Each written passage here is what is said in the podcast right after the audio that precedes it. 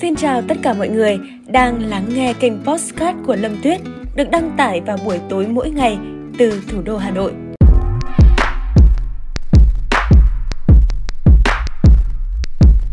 Xin chào tất cả mọi người đã quay trở lại tập Postcard tiếp theo ngày hôm nay của chúng ta với chủ đề là chú mèo làm mẫu quảng cáo xe hơi. Đấy, mọi người có ai nghĩ là nuôi thú cưng mà kiếm được bộ tiền như vậy không? Ở Trung Quốc nha, câu chuyện ở Trung Quốc làm mẫu chuyên nghiệp mỗi lần xuất hiện Mao Mao mang về cho chủ nhân từ 5.000 đến 10.000 tệ à, tính ra tiền Việt là khoảng từ 18 đến 36 triệu đồng Mao Mao 2 tuổi là một chú mèo anh lùn, màu bạc, có đôi mắt to tròn. Anh Giang, chủ nhân của Mao Mao cho biết, chú mèo vốn rất sợ người nên anh tìm cách cho nó giản dị hơn. Một lần, người chủ làm việc trong ngành công nghiệp ô tô đưa con mèo đến một buổi triển lãm. Anh đặt con thú cưng vào một chiếc xe ô tô để thử thách lòng dũng cảm của nó. Không ngờ, sự xuất hiện của chú mèo lập tức thu hút đám đông. Họ thi nhau chụp ảnh và chia sẻ lên trang mạng xã hội. Sau đó, các thương hiệu ô tô gọi điện cho Giang mời Mau Mau làm mẫu cho họ. Đây là lần khởi đầu giúp chú mèo bước chân vào nghề người mẫu. Mau Mau hội tụ đủ các tố chất của một nàng mẫu chuyên nghiệp, mặt phụ phịnh, thái độ hờ hững và trang phục dễ thương. Thay vì choáng ngợp hay là chạy trốn vì bị đám đông vây quanh như hồi bé, thì Ba Mau rất giản dĩ và điềm tĩnh. Bây giờ, nó đã trở thành một cái tên quen thuộc tại các triển lãm ô tô và thường xuyên xuất hiện vài lần mỗi tháng. Giang cho hay, đa phần số tiền kiếm sau các buổi làm mẫu sẽ mua thức ăn đắt tiền, quần áo, phụ kiện cho Mau Mau như một ngôi sao. Nói đùa chứ các bạn mà đang nghe podcast của mình ấy Không biết có bạn nào mà nuôi thú cưng không? Nuôi uh, một con chó hay một con mèo hay là một, một con vật nào đấy không? Mình thì mình có một con mèo đấy Nó tên là Tôm Để mình kể câu chuyện cho mọi người nhé thì Con mèo Tôm của mình thì nó không nó chưa phải là con mèo xuất chúng mà kiếm tiền à, được như con mèo mau mau này. Mà mình cũng không nuôi nó vì mục đích kiếm tiền. Mà nó có một cái rất là hay. Mọi người biết vì sao mình đặt tên nó là tôm không? Là ngày xưa ấy khi mà cái hồi mà mình đón con tôm này về để mình nuôi ấy, thì nó chưa có tên đâu bé xíu.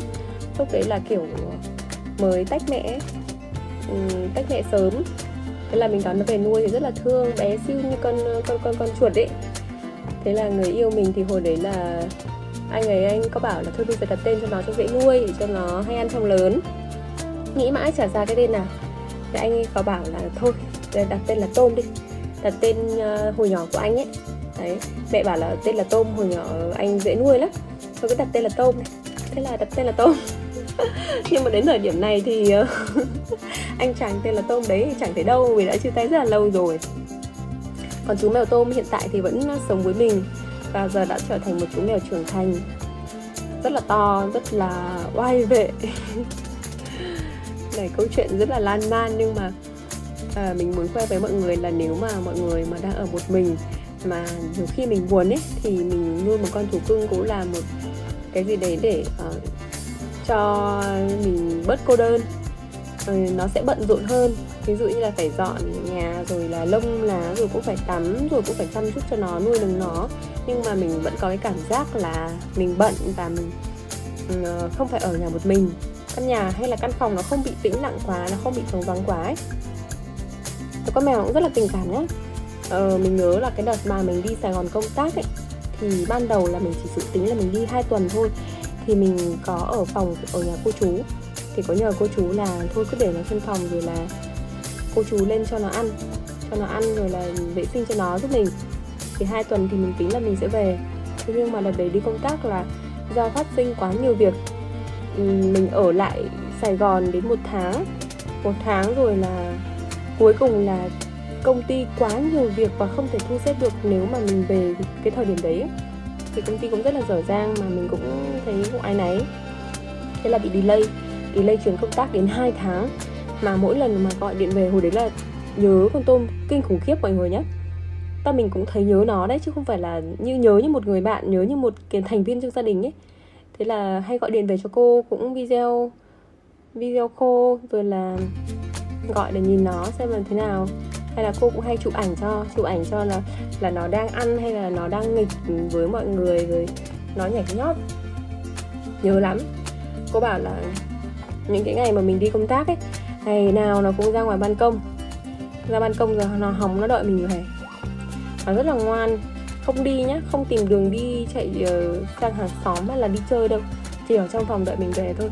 Tại vì ờ, từ cái lúc mà mình mình vẫn còn ở nhà mà chưa đi công tác ấy là mỗi một chiều tối ấy, nó rất là thính. Nó sẽ chơi trong nhà. Thì ở trong cái phòng của mình ở tầng 3 ấy kiểu mỗi một lần mà mình đi làm về thì ở tầng 1 nó nghe tiếng xe máy của mình nó nhận ra nhá là nó sẽ phi ra ngoài ban công và nhảy lên cái uh, lan can của ban công ấy. Và nó kêu và đón mình. Hoặc là những cái hôm mà mình đi đâu về muộn cũng thế. Nó cứ nghe tiếng xe máy là nó lao ra ban công nó kêu nó đón.